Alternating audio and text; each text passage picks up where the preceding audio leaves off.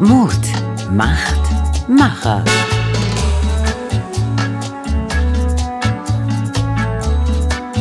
Der Podcast mitten aus dem Leben von Radio Aktuell mit Oliver Dunk. Mein heutiger Gast lebt nach dem Motto, Erfolg ist, seine Ziele zu erreichen. Finde ich schon mal sehr sympathisch. Sie gewann als erste und bislang einzige Frau die Rallye Paris-Dakar und wurde zu einer Legende des Motorsports. Heute macht sie sich für Elektromobilität stark, auch im Rallye-Geschäft. Herzlich willkommen, Jutta Kleinschmidt. Ja, hallo, freue mich sehr, dass ich da bin. Sie haben die Rallye 2001 gewonnen. Lange ist sie her, über 20 Jahre. Warum konnte eigentlich dann keine weitere Frau erfolgreich sein? Gerade hat wieder ein Mann gewonnen. Ja, das äh, ist natürlich die Frage. Ich glaube, dass, ähm, dass es daran liegt, dass schon weniger Frauen überhaupt Motorsport anfangen. Und die Basis ist ja immer total wichtig und dann statistisch auch schon ein bisschen rausfallen. Aber wir haben mittlerweile wirklich viele junge Frauen, die äh, im Rallye-Sport unterwegs sind und gerade auch im Cross-Country-Sport, auch in der Extrem E, wo ich ja die letzten zwei ja. Jahre gefahren bin. Äh, also insofern, ja, bin ich zuversichtlich, dass das vielleicht in Zukunft bald passieren kann. Und Sie haben ja mal gesagt, der Einstieg in den Rallye-Sport, der ist verdammt schwer. Und ich frage mich, warum? Er ist deswegen schwer, weil äh, man natürlich auch ein bestimmtes Budget braucht. Also es ist äh, einfach teuer. Und äh, speziell, wenn man mit dem Auto anfängt. Und äh, ich habe ja mit dem Motorrad angefangen. Mhm. Das war natürlich ein bisschen äh, einfacher zu, umzusetzen und hatte dann durch die Motorraderfolge die Chance, ins Auto umzusteigen. Und heute haben wir ja auch in Cross Country, wo ich ja die letzten Jahre äh, unterwegs war und die Regularien mitgemacht habe, ähm, auch eine Einsteigerklasse, so kleine Buggies sind das, die sind dann Gott sei Dank nicht mehr ganz so teuer.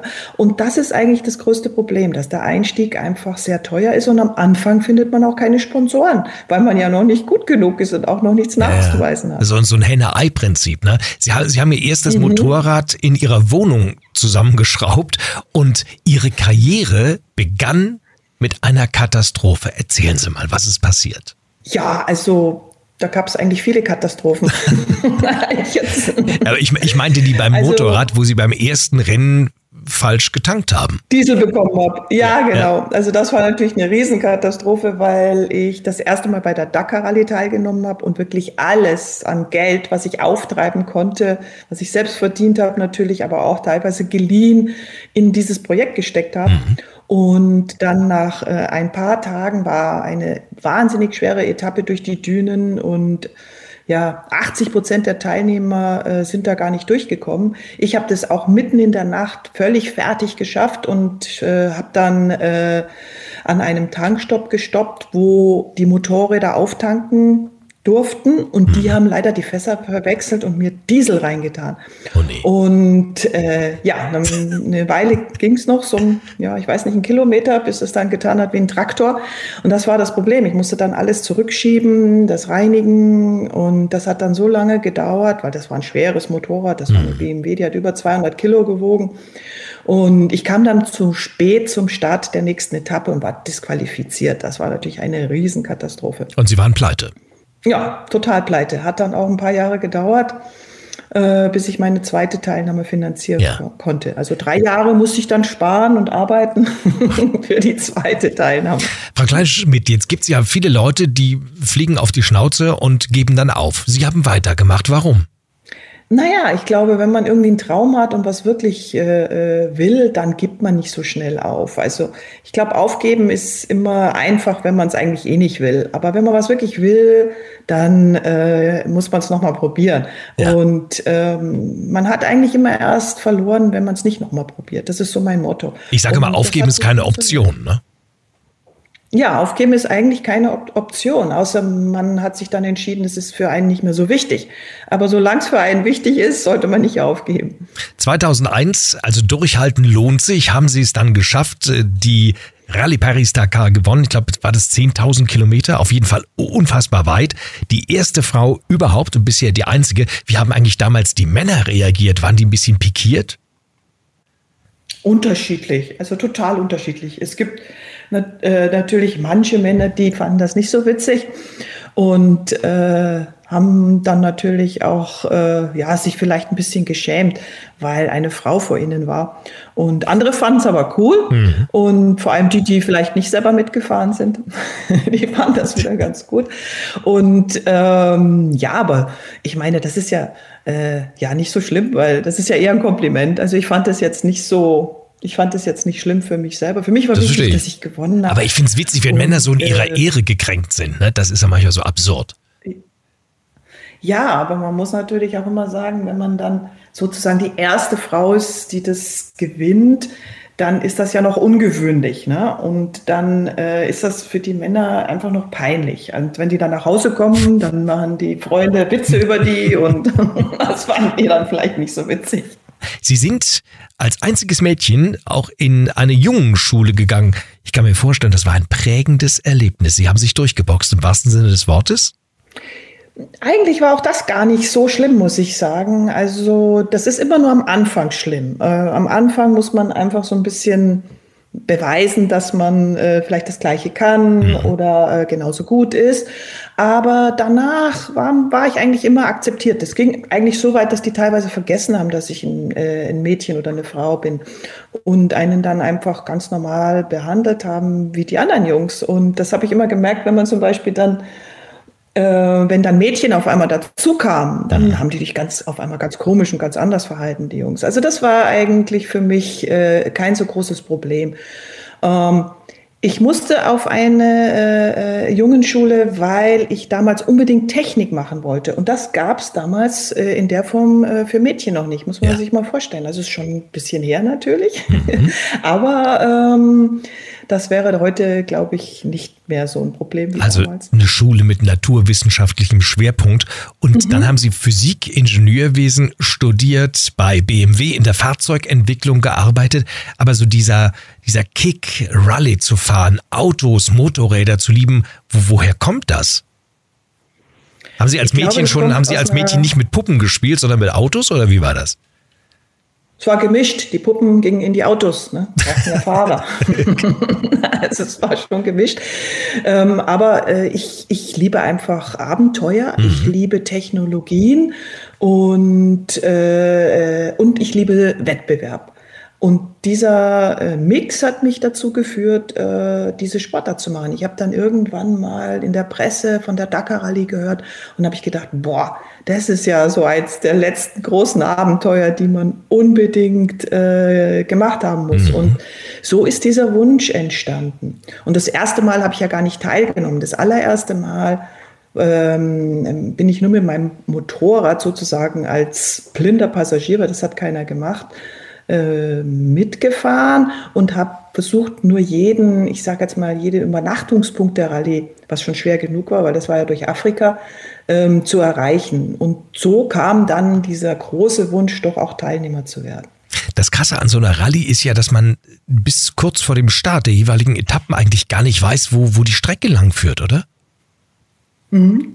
Genau, also man bekommt äh, diese Informationen erst kurz vor der Etappe und hat dann also im Auto äh, auch noch äh, einen Co-Piloten, der macht dann die Navigation, die übrigens super wichtig ist, weil wenn ich mich verfahre, kann ich nicht gewinnen.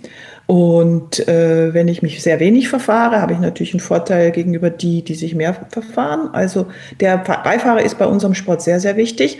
Auf dem Motorrad macht man beides, dann ist es richtig schwer. Und ähm, aber äh, das macht auch die Spannung aus. Es ist halt jedes Mal was anderes. Also es ist äh, nicht äh, so eine Wiederholung wie vielleicht auf der Rundstrecke. Da muss man natürlich präzise jede Runde wieder gleich fahren, was auch sehr schwer ist. Bei uns ist es eher ähm, du siehst und versuchst so schnell zu fahren, wie es geht. Also ja, aber alles ohne Navi. Also ihr habt Situation. ohne Navi, ihr habt eine Landkarte äh, auf dem Schoß, der Beifahrer jedenfalls. Nein, nein, wir haben keine Landkarte, sondern wir haben ein Roadbook. Und in diesem Roadbook ja. gibt es, äh, ich weiß nicht, ob Sie schon, äh, wenn man so eine Schnitzelrallye schon mal mitgemacht hat oder so eine Oldtimer-Rallye, da kriegt man auch so ein Roadbook. Und das ist auf der linken Seite eine Kilometerangabe, in der Mitte meistens ein Bildchen, was die Gegend äh, widerspiegelt und rechts noch ein bisschen Beschreibung. Und nur dieses Roadbook bekommt man, keine Karte, kein gar nichts. Und im Auto hat man zwar auch ein GPS, Aber dieses GPS ist nicht freigeschaltet. Das zeichnet die Strecke auf. Heutzutage, früher gab es das noch gar nicht, aber heutzutage zeichnet es die Strecke auf, damit man auch nicht irgendwo abkürzt oder, ja, genau. äh, oder, ähm, oder schummelt. Ja, aber auch, wenn man sich jetzt komplett verfahren hat und wirklich nicht mehr weiß, wo man ist, kann man das freischalten. Dann kriegt man natürlich Strafe und findet dann wieder nach Hause. Das war übrigens, als ich noch auf dem Motorrad war, noch nicht so. Da hatte man also wirklich richtig die Hosen voll sozusagen, wenn man sich richtig verfahren hatte, weil man dann gar nicht mehr wusste, wo muss ich denn jetzt eigentlich hin. Jetzt kann ich mir vorstellen, dass man da auch wahnsinnig unter Druck steht, also Zeitdruck, man will gewinnen, Sie haben Beifahrer neben sich. Kommt es da eigentlich auch zum Streit nach dem Motto, Mensch, pass doch mal besser auf oder wir hätten doch rechts fahren müssen, du hast gesagt links und so weiter? Naja, das sollte man tunlichst vermeiden. Also es gibt natürlich Teams, die im Auto streiten, ähm, aber das macht die Sache nicht besser. Also wir haben da eigentlich immer so eine Regel, wenn äh, es jetzt zu Diskussionen kommt, dass irgendein Grund oder kämen würde, werden die sofort ähm, verschoben auf nach dem Rennen. Ähm, dann kann man nämlich da in Ruhe drüber diskutieren. Wenn ich jetzt im Auto anfange, das zu diskutieren, mache ich das Problem meistens größer, weil dann konzentriere ich mich erst recht nicht mehr und dann äh, verfahre ich mich noch mehr und kann nicht klar denken und äh, ja, finden vielleicht nicht zur Strecke zurück. Also das ist äh, wirklich äh, kontraproduktiv. Und Frau Kleinschmidt, Sie haben ein Buch geschrieben, 2010, einen ganz witzigen Titel, Frau lenkt besser als man denkt. Ich meine, wir haben ja immer so ein Vorurteil, das vor allen Dingen in den 70er Jahren, wie ich finde, geprägt wurde. Frauen fahren schlechter Auto als die Männer. Stimmt nicht, oder?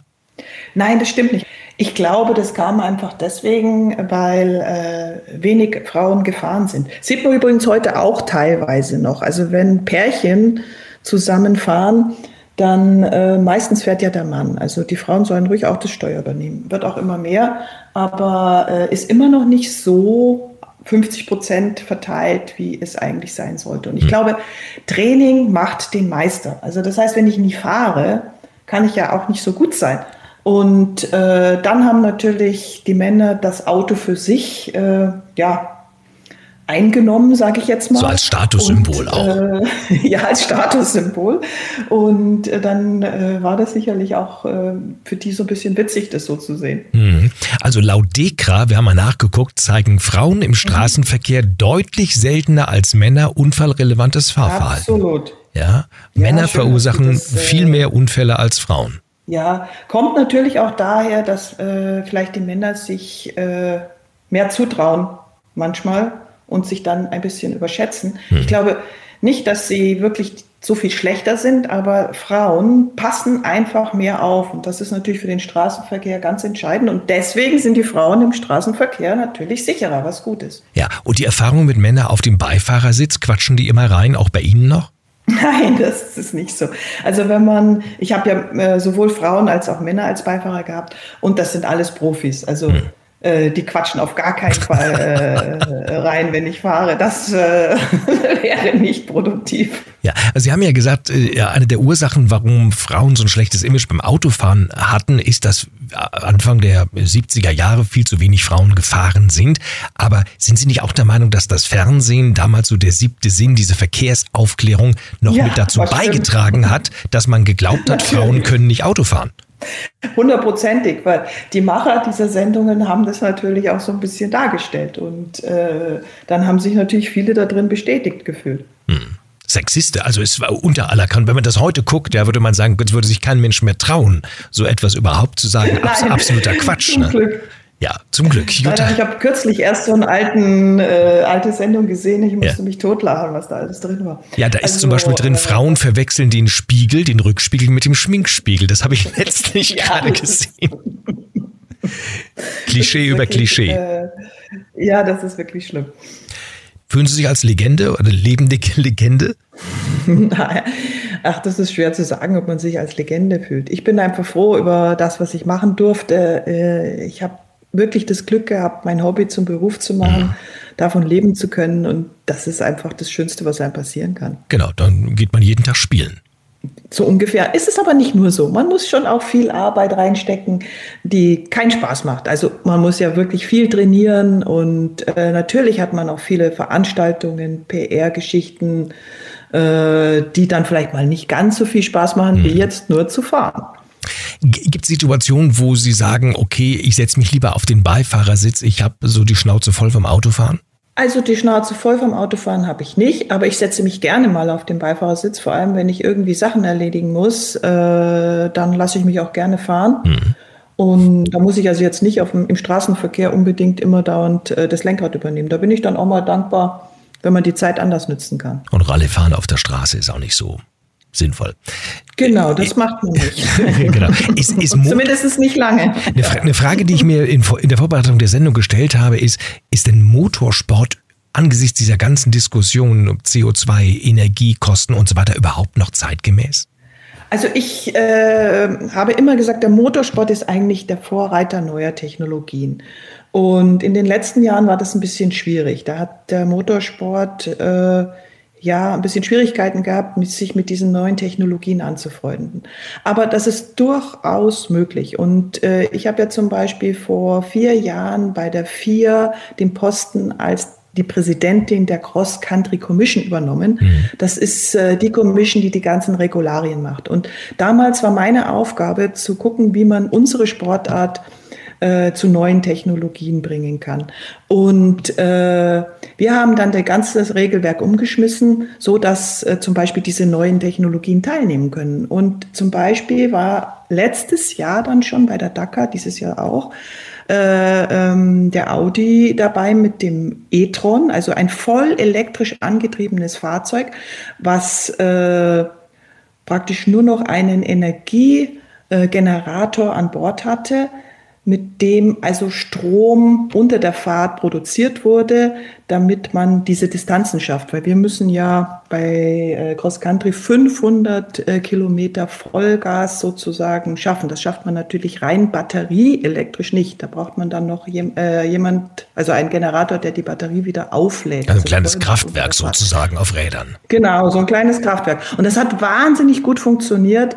Die haben Tagesetappen gewonnen. Auch dieses Jahr waren sie wieder dabei und ganz haben vorne mit, mitgespielt. Also man kann durch durchaus sehr konkurrenzfähig mit so te das, solchen Technologien sein. Man das geht schon. Da nur dran drauf. Ja, na, ich habe mir so vorgestellt, also man, ja, man, mhm. man fährt so eine Rallye und dann äh, müssen sie eben den Wagen da eine Stunde auftanken. Das dauert doch ewig. Na, eben nicht, sondern man hat eben diesen kleinen Generator, der dann den Strom produziert. Genau, aber, aber nach 500 Kilometern ist doch vorbei. Also dann muss es ja trotzdem aufgeladen werden, oder? Nein, man kann ja mit dem Generator könnte man dann auch noch weiterfahren. Ach, Wahnsinn. Also dann muss man natürlich, ja, aber äh, äh, natürlich, äh, die Etappen heute sind kürzer als früher. Heute ist die maximale Etappe auf Zeit 500 Kilometer. Früher waren das noch 800 und also mehr brauchen die im Moment nicht kommen. Und das ist schon viel. Ich habe ja auch zwei Jahre bei der Extrem E selber noch jetzt ins Lenkrad gegriffen ähm, wo ähm, wir voll batterieelektrisch fahren. Aber mhm. da kommen wir natürlich nicht so weit. Das Klar. ist ein anderes Format. Da fährt man eine Runde, die ungefähr 10 Kilometer hat, äh, mit einem Partner, mit Fahrerwechsel, also 20 Kilometer am Stück. Und äh, viel weiter kommt man da auch nicht. Wir haben dann eine 60 Kilowatt Batterie und wenn man da Vollgas fährt, wir haben 550 PS in diesen Autos gehabt, also die gehen wie, wie Hölle und machen natürlich Riesenspaß, weil die haben eine Beschleunigung. Wahnsinniges Drehmoment. Sich, ja. Äh, ja, wahnsinniges Drehmoment, weil man natürlich sofort, wenn man Gas gibt, alles an Leistung auf dem Pedal hat. Also hm. das ist, äh, das ist Wahnsinn. Und äh, aber da kommt man dann eben auch vielleicht äh, 40, 50 Kilometer mit, äh, mit dieser Batterieladung und nicht weiter. Und Deswegen muss man für diese langen Distanzen andere Konzepte nehmen. Aber das geht genauso umweltfreundlich. Vor allem, wenn man dann diesen Generator mit un umweltfreundlichen ähm, Sprit, zum Beispiel E-Fuel, ähm, äh, Fuel der dritten Generation, Biofuel oder eben sogar ähm, flüssigen Wasserstoff oder Wasserstoff gasförmiger Form diesen Generator betreibt. Also es gibt da ganz viele Möglichkeiten müssen aber gemacht werden und kosten natürlich erstmal viel Geld in der Entwicklung. Und, äh, aber wenn der Motorsport überleben will, muss er natürlich in, auch in diese umweltfreundliche Richtung gehen. Aber da gibt es mehrere Möglichkeiten. Es gibt eben nicht nur batterieelektrisch. Frau Kleinschmidt, Ihre Erfahrungen im Umgang mit Rückschlägen und Krisen, die geben Sie weiter. Sie sind eine Rednerin, Keynote-Speakerin, kann man auch sagen. Und Sie sind ein Coach. Was bringen Sie Menschen bei? Wer kommt zu Ihnen und sagt, ich möchte von Ihnen lernen? Also Autofahren muss man von Ihnen nicht lernen. Ja, wobei ich habe auch viele Fahrtraining gegeben. Ah, also okay. So ist das nicht. das könnte man auch lernen. Oder früher habe ich das sehr viel gemacht.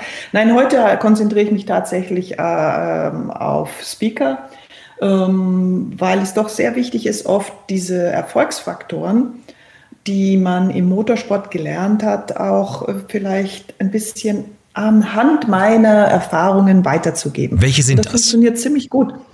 Naja, da gibt's ganz viel. Also ich glaube, ganz wichtig ist erstmal, dass man weiß, was man will. Also ich glaube, Ziele sind immer noch ganz wichtig. Wenn ich keine Ziele habe, dann lebe ich einfach nur so dahin und arbeite vielleicht auch so dahin. Also wirklich sich zu überlegen, was will ich, was will ich erreichen, ist schon mal ein Weg. Aber das reicht nicht, sondern dann muss ich auch was dafür tun. Also wir kennen das ja alle. An Silvester nimmt man sich tausend Sachen vor, hat ganz viele Ziele und dann äh, irgendwie passiert nichts. Warum? Weil man äh, weil man es nicht angeht. Man muss dann tatsächlich wirklich handeln. Und äh, da habe ich dann eben schöne Beispiele, wie mein Motorrad in meiner Wohnung zusammengebaut, äh, mein erstes, weil ich einfach das Geld nicht hatte, mir sowas zu kaufen. Also musste ich selber bauen. Und das Handeln war wichtig. Einfach loslegen. Vielleicht auch nicht zu viel überlegen, was kann alles passieren. Weil wenn man am Anfang schon denkt, oh, das geht nicht und das geht nicht, dann fängt man vielleicht nicht an, sondern einfach in die Richtung Machen. laufen und auf dem Machen, ja. Und ja. auf dem Weg findet man, äh, äh, findet man oft die Lösungen. Das ist ganz wichtig. Und dann ist es natürlich auch klar, dass man äh, Fehler macht, dass man Rückschläge hat. Also davon kann ich gleich, glaube ich, alleine ein ganzes Buch schreiben. Übrigens in meinem Buch steht da auch viel davon drin, was alles schiefgelaufen ist. Weil ich finde das auch ganz wichtig. Ich habe ganz viel aus meinen Fehlern gelernt. Und ich glaube, da ist der Punkt. Wenn man was falsch macht, darf man das nicht so negativ sehen, sondern sagen, aha, jetzt weiß ich, was nicht geht und äh, das und das sollte ich vielleicht äh, ändern, damit es das nächste Mal funktioniert. Und das ist wichtig. Was mir auch in meinem Leben wahnsinnig geholfen hat, ist gute Vorbereitung. Man fragt mich immer, ja, wie konntest du als Frau gegen die Männer gewinnen? Hm. Ich glaube, weil ich jeden Punkt ausgenützt habe, wo ich äh, äh vielleicht mich besser vorbereiten kann als die anderen. Das ist natürlich physisches Training, aber das ist auch ganz viel dein Material richtig verstehen sich für jede Besprechung vorzubereiten. Ja, zum Beispiel bei uns ist das auch wichtig. Wenn ich die Sponsoren nicht finde, kann ich nicht fahren. Also vor allem, wenn man noch kein Werksfahrer ist. Das war ich übrigens erst, nachdem ich gewonnen habe. Also bis dahin muss man das Geld selber auftreiben. Das heißt, man muss genau äh, für jede Besprechung gut vorbereitet sein. Dann kann man überzeugen, dann kann man äh, da, da, die Unterstützer finden. Und äh, auch Sachen, zum Beispiel, was mir wahnsinnig geholfen hat, ist zu gucken, was kann ich denn nicht so gut? Ja, wo, wo sind denn meine Schwächen? Ja, viele äh, trainieren oder ja, machen halt hauptsächlich ihre Stärken. Und aber am meisten kann ich mich verbessern in meinen Schwächen. Da kann ich richtig was holen. Also muss ich danach Kluge Sachen. Und dann dort dran arbeiten. Mhm. Also solche Sachen auch zum Beispiel habe ich eine ganz tolle Geschichte wie meine größte Krise. Also da habe ich dann auf einmal alle Sponsoren, also meinen größten Sponsor, muss ich sagen, verloren. Äh, mein Team verloren, weil ich ja dann nicht mehr in dem Team fahren konnte ohne Geld. Und wie ich das dann aber geschafft habe, das umzudrehen in eigentlich äh, die Möglichkeit, dass ich so in das beste Auto überhaupt kam. Was haben Sie gemacht? Und die Dakar Rallye gewinnen konnte. Naja, ich hatte meinen Sponsor verloren, der ist damals in die Formel 1 gegangen und hat dann gesagt, wir können diese kleineren Sachen nicht mehr unterstützen. Ich war natürlich für die Kleinen im Gegensatz zur Formel 1. Und äh, daraufhin äh, konnte ich in dem Team äh, nicht mehr weiterfahren, in dem ich da gefahren bin. Und dann äh, habe ich versucht, ins Werksteam von damals Mitsubishi zu kommen. Die haben aber gesagt, nö, ohne Geld geht nichts. Dann habe ich versucht, das Geld aufzutreiben, um eben so ein Auto mir leihen zu können. Das ist mir dann äh, gelungen mit einem Importeur. Und so konnte ich mich in äh, ja, ein gutes Auto einmieten. Und mit diesem Auto habe ich dann ja, die Dakar Rallye gewonnen. Das hätte ich vielleicht nie gemacht, wenn ich nicht ähm, meinen Sponsor verloren hätte. Also man weiß nicht, wie es ausgeht. Genau, es gibt immer, es gibt immer neue, es gibt immer neue Wege, die sich auftun, auch in der Niederlage. Ich sage ja immer, in jeder Niederlage ja. ist im Grunde das Saatkorn äh, eines äh, künftigen Erfolges.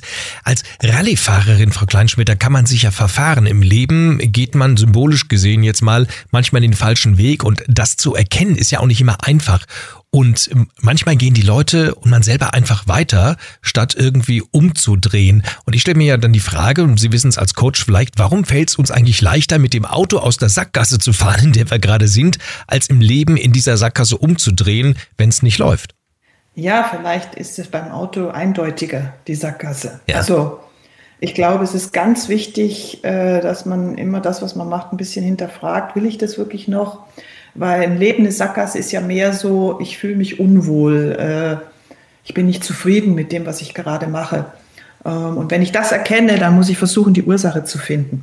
Das ist manchmal gar nicht so leicht. Also ich, manchmal können das Kleinigkeiten sein. Manchmal fühle ich mich nicht wohl, äh, weil ich, ich, ich weiß es gar nicht so genau. Nach einem Telefonat realisiere es aber gar nicht so. Ich merke nur, irgendwas passt nicht. Hm. Und dann muss ich einfach recherchieren, was, was ist denn da jetzt das Problem? Warum? Und dann weiß man es meistens relativ schnell und dann kann man dieses Problem angehen und lösen und dann vielleicht einen Anruf machen, um es aus der Welt zu schaffen oder was auch immer das Problem gerade ist. Und ich glaube, wenn ich jetzt mit dem Auto in die, äh, in die, in die Sackgasse fahre, geht es einfach nicht weiter. Wobei diese Sackgasse haben wir beim Rallye-Sport auch nicht. Ne? Also außer ich stehe vorm Canyon und da geht es nicht mehr runter, da geht es steil runter. Oder, oder ich stehe vor irgendeinem Berg, wo ich nicht hochkomme.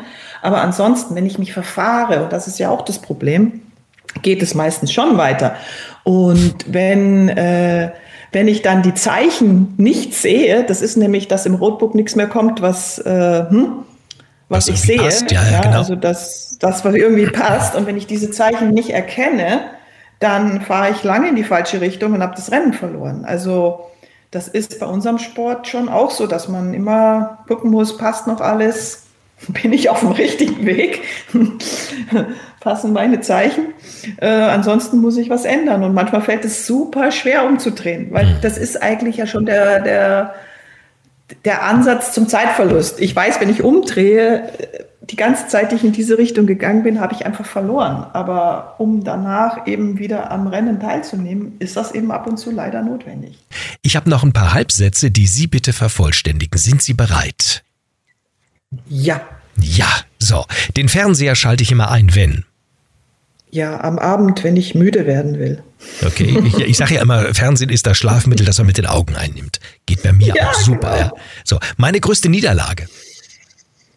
Meine größte Niederlage. Uff. Ähm, ich würde sagen, meine erste Dakar-Teilnahme, wo ich dann den Diesel gekriegt habe. Ja, also Diesel statt Benzin. Meine Schwäche ist. Ja. Geduld. Ich das, bin nicht geduldig. Ja, ich, ich habe immer gesagt, das ist ja schon tausendmal gesagt, ich finde das ja gerade, Ungeduld finde ich ja gerade ist eine große Stärke, weil man ist dann immer so schön am Pushy, am Machen, wissen Sie? So Beides. Aber man ist manchmal auch zu schnell und sagt Sachen ja. zu schnell und äh, äh also da wäre es manchmal sehr gut, ein bisschen geduldiger zu sein. Apropos schnell, wie viele Punkte haben Sie eigentlich in Flensburg? Ich habe keine Punkte in Flensburg. also, also immer sauber, ja? Also sie, sie halten sich an die Regeln. Naja, ich habe keinen deutschen Führerschein, weil ich ja nicht in Deutschland wohne. Mhm. In Monaco, und Hauptwohnsitz? Ja, ja, und da gibt es kein Punktesystem. Ja, also, die, Monaco ist so klein, da lohnt sich das sagen. nicht. Ja. Meine Geburtsstadt Köln. Frau Kleinschmidt, was verbindet Sie noch damit? Dass es meine Geburtsstadt ist und dass auch mein Vater daherkommt. Aber aufgewachsen bin ich in Berchtesgaden und deswegen fühle ich mich eigentlich eher ähm, zu Hause im Berchtesgaden. Ja, und deshalb hört man auch den Rheinländer nicht raus. Jawohl. Das ist so. Wir haben deswegen Hochdeutsch zu Hause geredet. Oh mein. Sehr gut. Jutta Kleinschmidt, die Rallyefahrerin, die erfolgreichste deutsche Rallyefahrerin. Danke, dass Sie mein Gast waren. Es war mir eine große Freude. Vielen Dank. Mut macht Macher.